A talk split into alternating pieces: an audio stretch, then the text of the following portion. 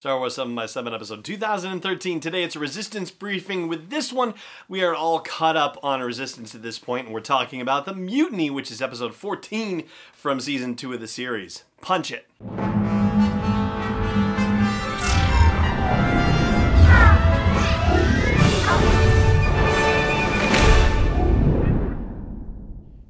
Hey Rebel Rouser, I'm Allen Voivod and this is Star Wars 7 by 7 Thank you so much for joining me for this episode. So, yes, the mutiny. This is a full spoiler breakdown of the episode, so if you haven't watched it, blah blah blah, you know how this goes. So, let's dig into it. I will say from the top that this episode compared to the last three episodes was, yeah, I mean, not exactly my favorite. All right, it's still a good episode. All right, don't get me wrong about that.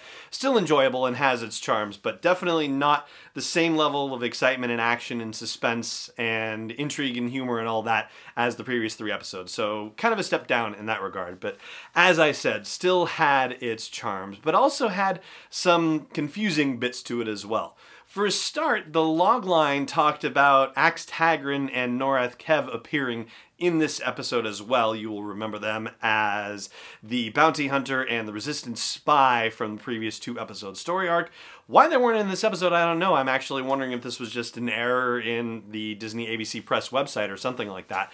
But it occurred to me that there was a possibility they may have been in the episode and just cut for some reason somehow, but we'll get to the possibilities of where they could have come into play as we go through the episode.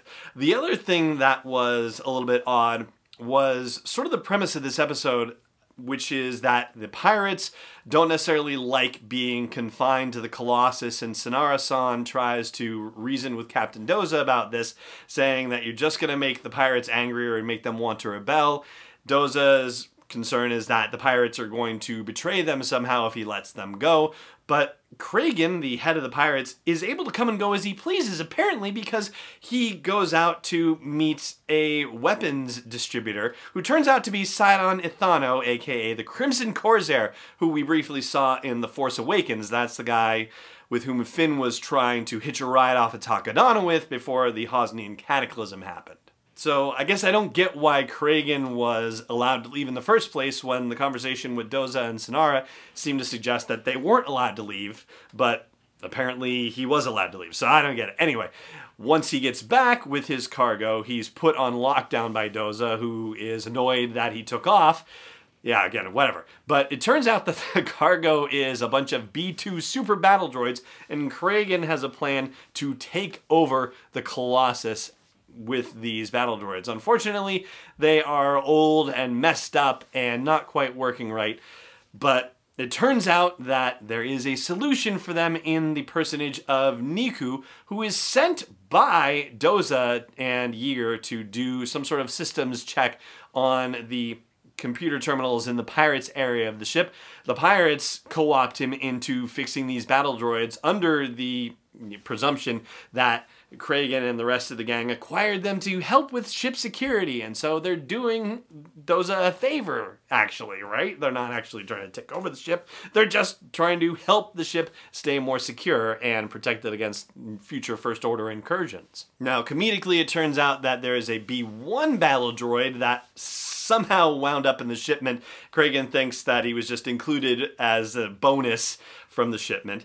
And I have to say, I like B1 battle droids in animation. I feel like they get more leeway to be comedic, right? There are certain comedic elements to them in, say, Revenge of the Sith briefly, but not so much in The Force Awakens, or not Force Awakens, excuse me, The Phantom Menace when they're first introduced.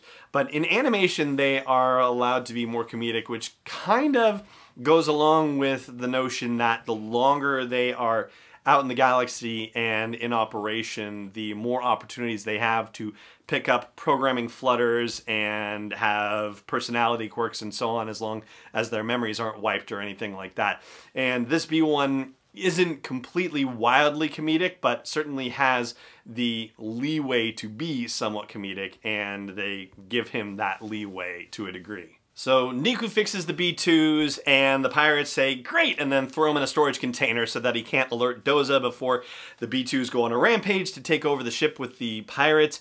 But it turns out that Neeku was actually being sent as a spy for Doza and Yeager to see what was going on, and that he reprogrammed the B1 to be the commander of the B2s, unbeknownst to the pirate Kragan.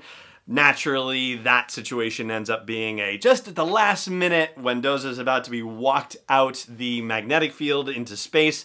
That's when everything ends up turning out just right. So as far as when Norath Kev could have been involved in this, Kaz is jealous and confused and saying, I'm the spy. Like, why wasn't I picked for this mission? So I'm surprised that Norath Kev wasn't somehow involved in the planning of this mission. They sent Neeku because Neeku is well liked by the pirates. Norath Kev wouldn't be trusted because he would be a new addition to the crew and Kaz is not liked by the pirates necessarily, so he wouldn't be sent. But having Norath Kev be involved potentially in the discussion could have been a place where that character might have appeared in the episode as far as Axe Tagrin goes, well, Synara actually brokers the release of the pirates. Says you don't want them just staying here, taking up all your resources. You could just throw them on their ship, get rid of the hyperdrive, disable it, you know, take it out, and leave them adrift basically, and let them find their own way, and then the Colossus can take off. The Colossus doesn't actually take off at the end of the episode, but it probably should just jump to hyperspace away, so that way the pirates have no idea really where they've gone. But it seems like a stinger for the episode could have been the pirates hooking up with Axe Tagrin and agreeing to help the bounty hunter try to track down the Colossus because Kragan and the rest of the pirates would want to get revenge on Doza and the residents of the Colossus for the way that they've been treated.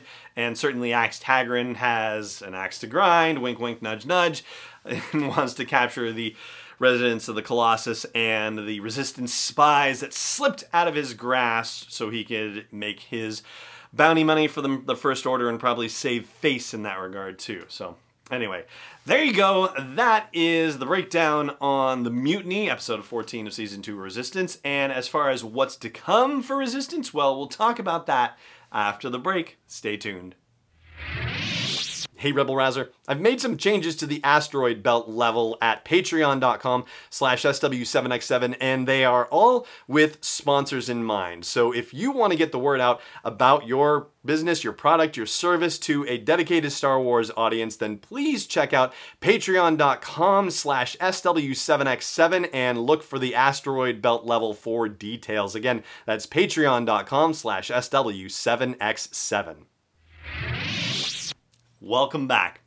So, the synopsis, the log line for episode 15 of the series is The New World, or that's the title of the episode. The log line for it is that Doza takes the Colossus to a hidden world on the Outer Rim, but finds that it's inhabited by beings who don't like them there are no references to special guest appearances, guest actors, guest voices, or anything like that, so it implies that it is just going to be the crew of the Colossus involved in this, and none of our new folks like the Sith treasure hunter, or the Resistance spy, or the bounty hunter, or any people who are to come, like the Aeosian Queen, who's going to appear in episode 16, voiced by Lucy Lawless.